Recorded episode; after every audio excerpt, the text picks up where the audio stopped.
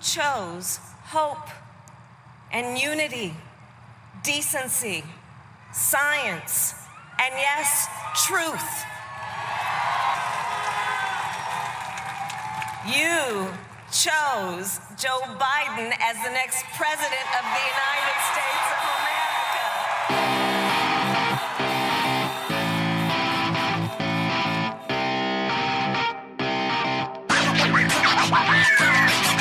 Hi, welcome to Outrageous, a podcast where we talk about race, media, culture, politics, and everything in between. My name is Chris. I'm in New York City, and I'm joined by my very best friends, Trisha in LA Hello. and Jason in DC. Hey, And today we are joined by Vice President elect Kamala Harris. Senator Hat. No, I'm kidding. Wouldn't that be cool, though? Hi, everybody. very cool. Welcome to a brand new world. So, congratulations. We did it. We did it. I'm thrilled. You too? Yeah. I'm very happy. You sound it, Jason. Oh, yeah. that was my no. That was my true peaceful answer. I'm very happy. That was Feeling you're zen. hearing all the yeah exactly. You're hearing all the anxiety has dissipated. This is our special episode. We are doing this literally right before you were listening to this because we wait. We wanted to wait till we had all the news, and now we have all the news. Joe Biden will be the 46th president of the United States of America, and so we're going to chat really quickly about it. So I want to know where you were when you found out, what your reaction was, what was your deal, uh, Trisha. It was midday Saturday, right? It's so Uh, weird for because you. you know, it was early Saturday. yeah, you know, it's so funny because the whole thing has just been a blur, right? Like it's just been a series of waiting, waiting, waiting, waiting, waiting. and then I think I was texting with a few people that morning and I was like, you know, I'm on Twitter and so a few people were talking about how it was getting it was getting weird that we were waiting so long to call it. Like under normal circumstances, we'd be calling it. And so I was getting uncomfortable with the long wait. And then after I after a couple of email exchanges about that, half an hour later, my mom texts me because that's how I get all the important news. mom texts me and says, Mom texts me and says, President elect Biden. And then, of course, because we're Jamaicans, the Kamala thing is all the rage. Of course. and so I got it from my mom via text to my to both myself and my sister. so, Jason, how'd you hear? Well, the, my first indication was the text from you, Chris. And yesterday was it was actually a really busy day. Like my parents were in town, and my son had a play date. There was like a lot. Abby and I went grocery shopping. There was like a lot going on. So I felt like throughout the day I was getting snippets about how this happened and that kind of thing. And what was cool was that uh, I'm sorry, my daughter had a play date. I was taking my daughter to her play date in DC, and as we got into the city, like people are honking like crazy and my parents were in the car and they're like what what's going on? Like what are you like driving poorly or something? I was like no no they're excited. And just like the the jubilation was just palpable. Yeah. i remember we we passed this one corner where there was a woman. She had like i don't know i think they were two metal trash can lids and she was just banging them again and again and again. Sure. I dropped my daughter off, drove back, and the woman was in the same place, big smile, just banging the trash can lid, just banging them. Like it was just like such such jubilation. It, it was it was pretty cool. It was pretty cool. I was on my way to go shopping. I had to pick something up. Um, and walking down the street, and my cousin calls me and she's like, he won, he won. And I was like, what? What are you talking about? As she's talking, I'm like scrolling through my phone. Nothing on New York Times, nothing on. She's like, if you just Google election results, it comes up. I'm like, I don't know where that. I was like, first of all, internet literacy. I don't know where that data is coming from. Like, I'll just, I'll. I was like, what do you mean he won? I New York Times is not saying anything. And she's like, he won, he won. And I hear in the background because she's in Atlanta, the city's going crazy. So I was Yeah. like, oh my god, oh my god, oh my god. So I kept refreshing, refresh, like you know I've been doing for the past three days, and finally New York Times, you know Biden beats Trump, and I was like, I got to the store, and they were like, oh hi Chris, you're here to pick this up, and I was like in a daze. No, the woman said, how are you? And I said, no one's asked me that in the last half hour. I'm really good, really, really, really good. She's like, oh, you're here to pick this up? I was like, yeah. I was like, but I'm feeling really good. I'm gonna buy all this shit. So I went nuts. I spent I spent a lot of money in that store. I was like, I'm gonna take this. See, Biden's good for the economy. this, Come on, he'll do fine. this. Yeah, she was she was like, oh my god, this is a great day for me too. I was like, we're all winning today. so it was and then of course like in new york like i was i was in midtown and then people are honking the horns and people are dancing the streets and it was crazy i mean it was also crazy because the backdrop of that was like the empire state building the entire first floor was like boarded up most of 34th street was deserted like they were ready for the worst and then i was thinking why were they boarding up new york they thought maybe if trump won we were going to destroy the city I know. I, I mean, I was like, I don't see any case where New Yorkers were going to destroy Midtown. I just didn't see that happening. I guess everyone is shell shocked from the summer, but um, okay. So now we have a new president elect and a new vice president elect. Can did you both see their speeches? I watched. Um, no. No, Jason, please tell me you watched them. So my daughter and I were in the car. We listened to all of Kamala Harris's speech and a good part of Joe Biden's speech. We missed a little bit. I mean, I, I like Joe Biden fine. Kamala Harris's speech, I don't know how she got through it because, like, I was like, this is the defining moment, not just for the nation, but for your career. Yeah. it was uh it was incredible it's easy to find It was so YouTube. It. soothing. I feel like listening to her, She's you kind of just feel like everything's going to be all right. i know she's So I experienced the speeches third hand. I was expe- you know, because let's be honest, I'm going to tell you this right now. Let me just make a confession. I'm not a Yeah. speech person. Mhm. Um, and so uh, they don't do anything for me. And Fair. so I I was watching them via uh, Twitter and people's reaction to Twitter. And the key things that people were saying on Twitter were these full sentences, um, presidential and calm. yeah And this is how presidents have spoken my entire life. And and then I think one a, a, a sociologist I follow, my fave, was saying something like how um, I think Kamala was leading in, leaning into the representational quality Mhm. of this this moment for her, Sure. Yeah. um, which I think is interesting. And so I was like, oh, cool. I guess I should watch it later. And then I only have really spent time watching the walk on um, with Work That from Mary J. Blige.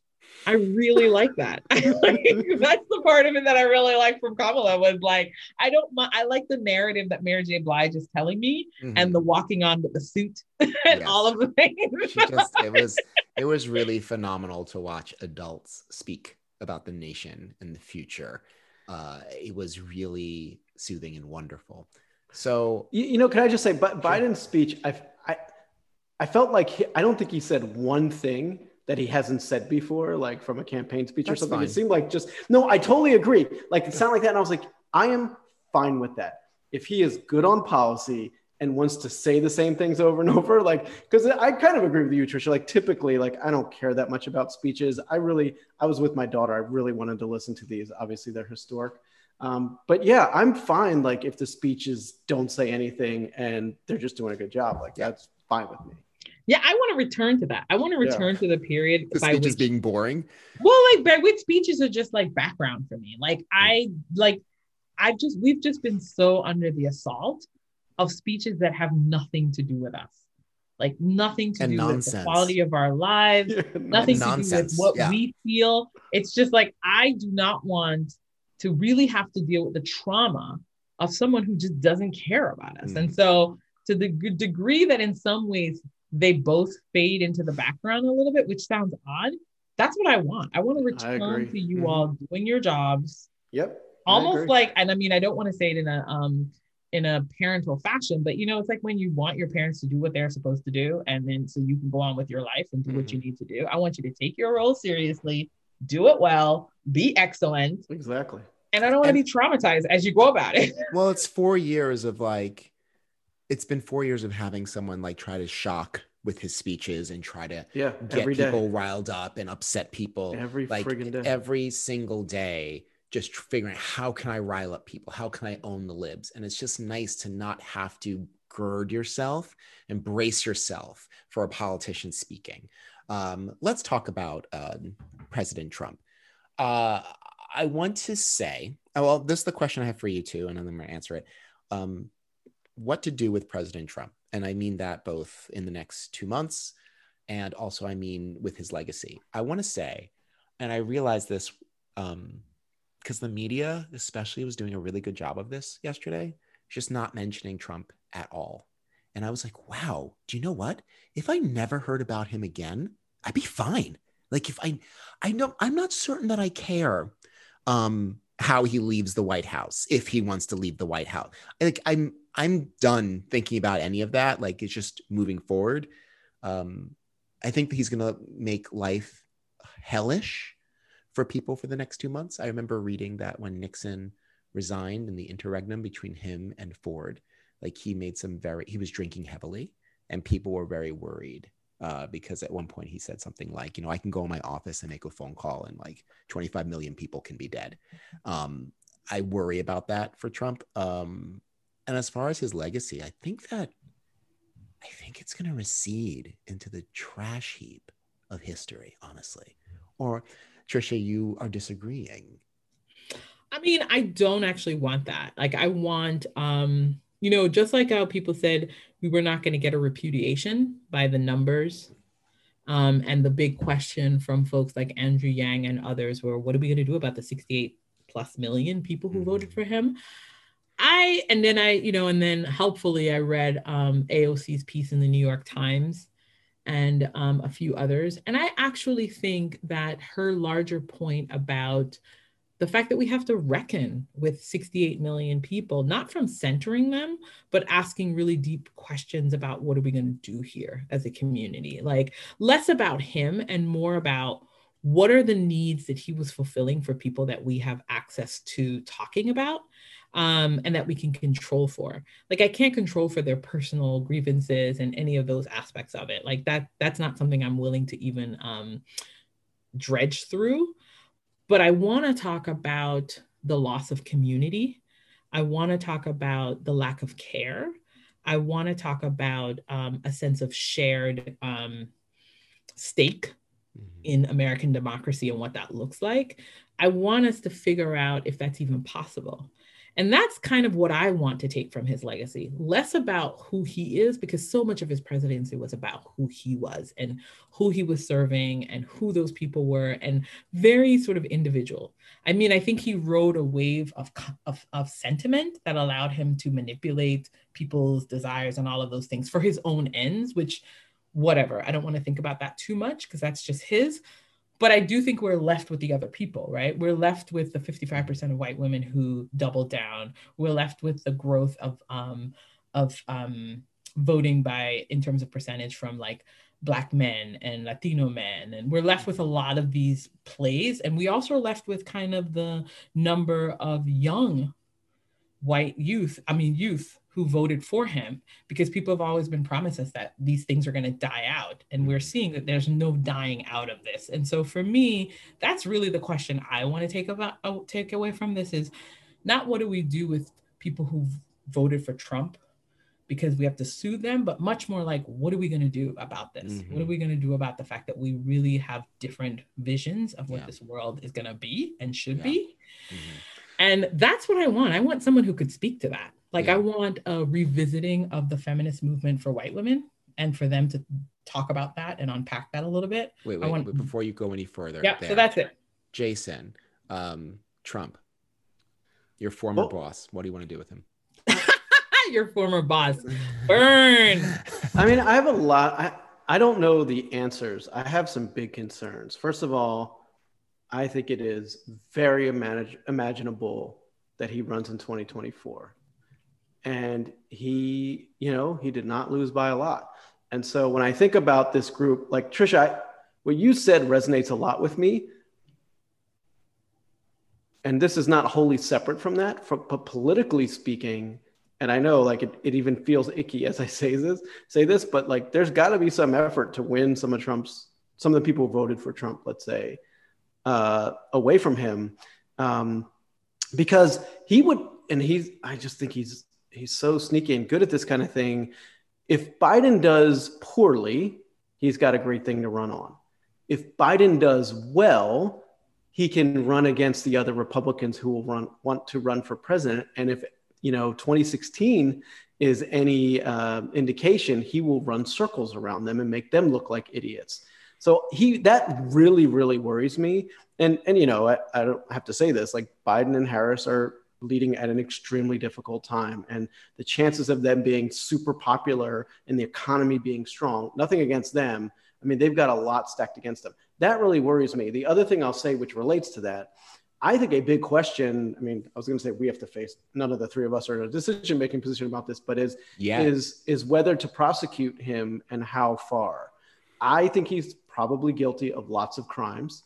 I think he used the the, the um, justification again and again, as did the Department of Justice, that you can't try a sitting president for a lot of this stuff. Now he can be tried for a lot of that stuff. Now, we have kind of a history in our country where we don't really hold people accountable after they've been president. I think that's been pretty consistent. And here again, I could argue it either way. Part of me is like, look, he broke the law, he should be prosecuted. And who knows, maybe he, you know, becomes impossible for him to run for president again. Part of me is like, you know what, he could win a lot of sympathy if people are going after him. And if he's able to gum up the system and lawyer up which he's been good at his whole life and not be held accountable does that become yet another platform he runs on? So those are the things when i hear your question chris i know i'm answering it very differently from how trisha did those are the things that worry the hell out of me. I I, I want to talk more, not right now, but I want to talk more about Trump's electability, something i've thought about. And I, I have different ideas that I want to throw in front of you, like questions, but we'll save that for another time. But in moving forward and moving forward, I want to say like when everything went down on Saturday, you know, people were very excited. And then people took to social media to be like, this isn't a win. There's still racism. There's still misogyny. And I was like, you know what, everyone, just let just let some sunlight into your life. Like give it take, take the win. Like take, take the win. win. It's not was, a winning everything, but take the but win. No one said that. And it it's kind of like what you said, Trisha. Like it's sort of tangential to what you said in that we have this way of structuring people and and ideas and thoughts and battles like as sort of like good versus evil like very binary i'm like yeah i know that systemic racism isn't over but it is definitely a win to have a president who says the word systemic racism versus someone who says it doesn't exist i'm not saying it's going to make the the going it's not going to make it easy but it would certainly be easier here. Like people who are like immediately trying to like just shoot people down. I was like, okay, I, I get it. Also, you know, I can't imagine you're fun at parties. But um, what I want to talk about is is that sentiment. Like, what I am well aware how excited I am this weekend. I am well aware that the work begins anew tomorrow morning. What do we need to hold Biden and Harris accountable for or accountable to? Um, to be honest, didn't make a lot of shocking or progressive comments or promises during their campaign, right? So, how do we as Democrats, uh, as Americans, hold them accountable? What do you think we need to look out for, Trish? Um, so I think, you know, to Jason's point about what happens with Trump, I think there's a little bit of um, accountability. I think accountability for institutional failure. So rather than make it be about the individual per se, let's talk about some systems that fail, some checks and balances that failed, and really shore those up.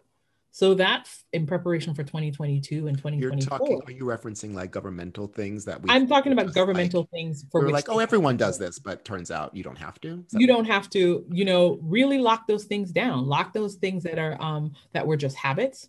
If they if they're meant to be real, don't make them habits mm-hmm. make them a part of the expectation of the office.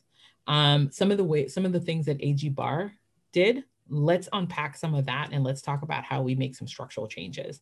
So I think, you know, some of the things that I think that Trump has done was reveal what were habits and versus what were actually um, expected ways of um, conducting one's business. Rules, actual rules. rules, right? Really. So I actually think let's, you know, one thing Kamala's strength, right? Let's let's tighten up some of these legislative holes. Let's do. But can I that. just say? But how? I, I I don't disagree, Trisha. But if the Republicans hold the Senate, which it looks extremely likely, and the Dems have a narrower majority in the House, I think. I mean, I am all for everything you're saying. I have no optimism that that can be done in the next couple Listen, of years. Listen, one of the things that you can do is, and this is something we talked about with Obama that Obama might have failed to do, is you have a lot of leverage in the office of the president. And what you need to do is shore that up. So Trump swung the country very far to the right.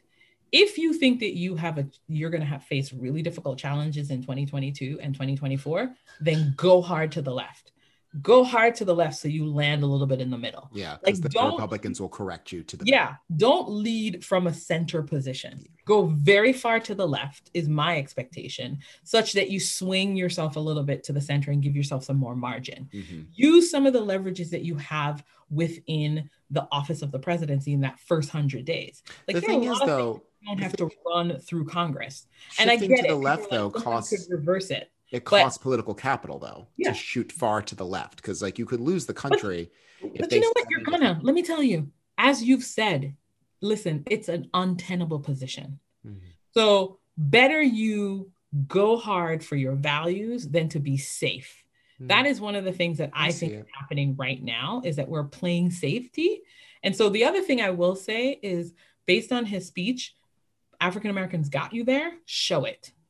I want you to show it in cabinet positions. I want you to show it in policy. Yeah. I want you to center your most vulnerable population, which are African Americans and people of color, not just African Americans, Native Americans, Americans. yes. So do some things that those communities want. Reward them for their loyalty, reward them for holding the country to its democratic tradition or whatever it is that it wants to be. Mhm. So those are the signals that I want. So let's not put cabinet members that are the usual suspects. Do like what our Canadian friends have done.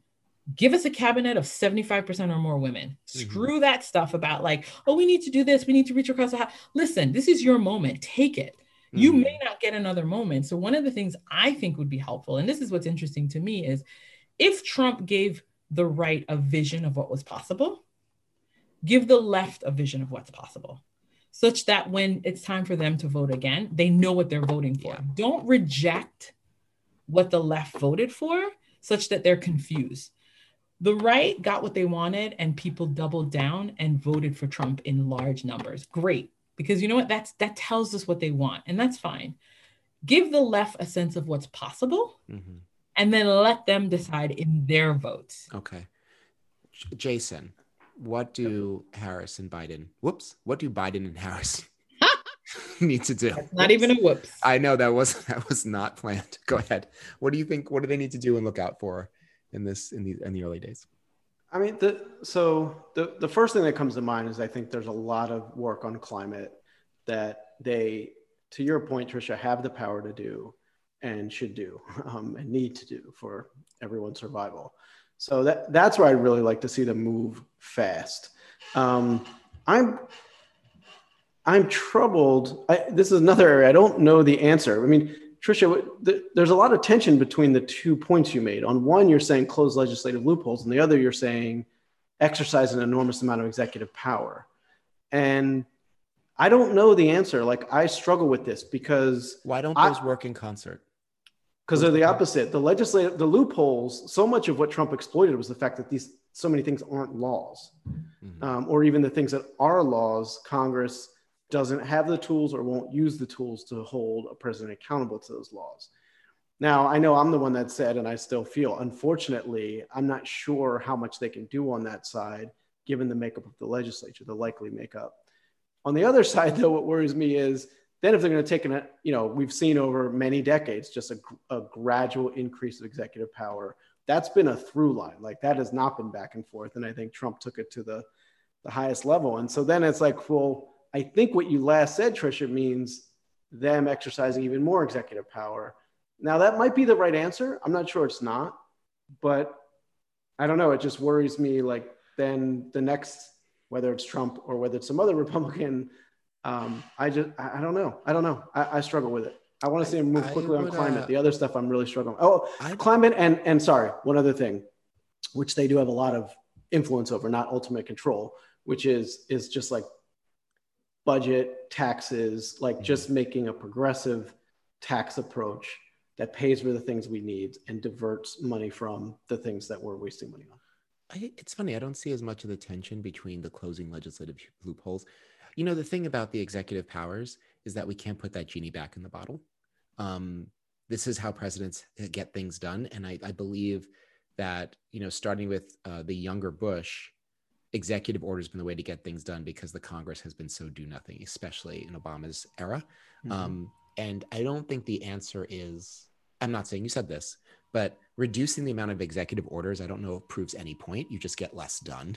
Uh, and I think you can, there's going to have to be a lot of executive orders to fix the country. And at the same time, he could be working with Harris and McConnell. Uh, McConnell and Biden are old friends who have worked together for a very long time. Um, I'm not saying that's necessarily going to be harmonious, but it may not be as antagonistic as people have experienced Democrats and Republicans working together. I don't, whether or not McConnell and McConnell's Senate will want to close those legislative loopholes, I think is an open question, but I don't see them to be in as direct conflict as you're drawing. Um, so we'll, we'll, we'll wait and see. Um, we are going to wrap up for today and we will have a full episode um, next week, but real quick, quick hits. Can we just quickly um, talk about media recommendations, which is something you've seen, heard, read, or experienced? You want other people to see, hear, read, or experience? Uh, Jason. I am recommending Dolemite is My Name. Uh, watched it the other day. It was fantastic. It was so good. And the two things I'll say about it one is one thing I loved, which you rarely see, there was no antagonist there were there was a way in which many of the systems in place, uh, you know, make things difficult.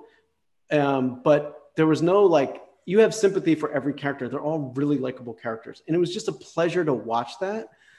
Um, that that's that's one thing, and obviously, I mean, it's very funny, fantastic comedians. Eddie Murphy was was just phenomenal. But the other thing I really liked about it is that I thought it very clearly showed the difference between what these characters were like and then the characters that they were playing in the movie. This is it's kind of a movie in a movie. Um, and I say that because in so much in popular culture now, I think you see, you know, people living very lavishly and like a ridiculous amount of kind of promiscuity and just like things that aren't real, but the line between what's real and what's not blurs quite a bit when you watch things like Keeping Up with the Kardashians and things like that. And here, I think, you know, you have this guy, and Dolemite is, I mean, this incredible character, and his lifestyle is ridiculous. Like, no one would actually believe this is like a real person. And so you see Eddie Murphy's character, and like, wow, this is like a real person. This is someone you would meet on the street and have dinner with and like understand and enjoy and then he's playing this ridiculous character that people like. I feel like that gets so blurred today. So those are those are the things I really liked about it. Cool, Trisha. Um, so I um this is unfortunately election related. Um, it was all in my brain the weekend, so that's what you're gonna get. So I recommend mine's election related too. Go for it. I love it. Yeah, I'm recommending the New York Times opinion piece by um, Tressie McMillan Cottom, um, favorite sociologist Tressie. And so her piece is called The Danger in White Moderates Setting Biden's Agenda. I thought it was very, very useful to um, take a look at that piece because one of the things I thought was um, a signature point in it is that we need to make the case for government again. And um, by w- working, making government solve people's problems, or at least making it better. Yes. Um, shoring up institutions that have faltered and have been eroded. And so I thought that was really interesting and um, worthy of kind of consideration. So that's what I would encourage you to check out the New York Times um, opinion piece. Mm-hmm. Mine is also election related. Well, first of all, please watch Kamala Harris's speech. If you go to YouTube and start typing Kamala, it's going to come up the first hit. It's phenomenal. Um, secondly, there was like, first of all, on Instagram, it's the meme apocalypse. Okay. so many memes, I'm sure. it, it is meme apocalypse. And I, it's meme apocalypse, and I'm ready. I'm out in the streets being like, bring them to me. Uh, they're hilarious. I'm having a great time. There was a great short video. Someone has taken the final battle scene from the from Avengers Endgame, and they have put Trump's head oh, yeah. on Thanos and they have Biden as Captain America. Uh, where the reinforcements arrive. And so like a portal opens and out steps instead of Black Panther and, and his lieutenants, it's Obama and Stacey Abrams and Keisha Lance Bottoms, right? And then like you see other portals open and it's like label like mail-in ballots like rushing in. And, and Andrew Yang is casting spells because he's Wong, and then like you know, then like Greta Thunberg uh, shows up for some reason, and then like then you see the ghost of John Lewis and RBG and Sean Connery for some reason, all as the Guardians of the Galaxy uh, take on Trump. it's hilarious. It was fun. I don't know how people the like moments after Yeah. the announcement. I don't know how you put it together so fast. I'm gonna try to link it. I'm not sure. It's weird with Instagram stories, but I'm gonna try and find it and link it. If you're a fan of the Avengers and if you're a fan of villains getting their ass whooped by a coalition of right-thinking people, then uh, yeah, you'll love this. So enjoy. Um, I am so pleased with these results, and I cannot wait for the new day to dawn. Uh, there's a lot of hard work, but my God, I just I just want to see kids get out of cages, reunited with their families. I want trans people to get their jobs back and go into the military, not have to worry about any bullshit. Like I just really hope these times are over. Um, or who knows? Things could get much much worse. Oh, we'll see.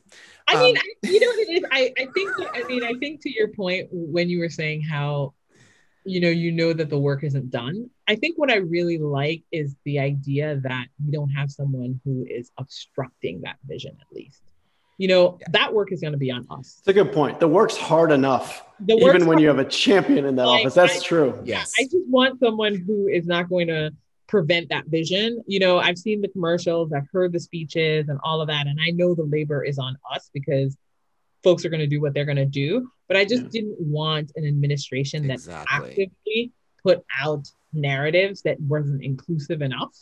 And so, if you could just set that ground, one thing I will say, I don't know about you all, but the feeling, the feeling midday yesterday Mm. from people, people had been under stress. Yes. They Yes. had been the weight of this this person and this administration was heavy. And so once you started to see people react to the to the win and the outcome, I think there was a sense of clarity, at least from folks on the left and whomever, who were like, wow, this is this had really been difficult.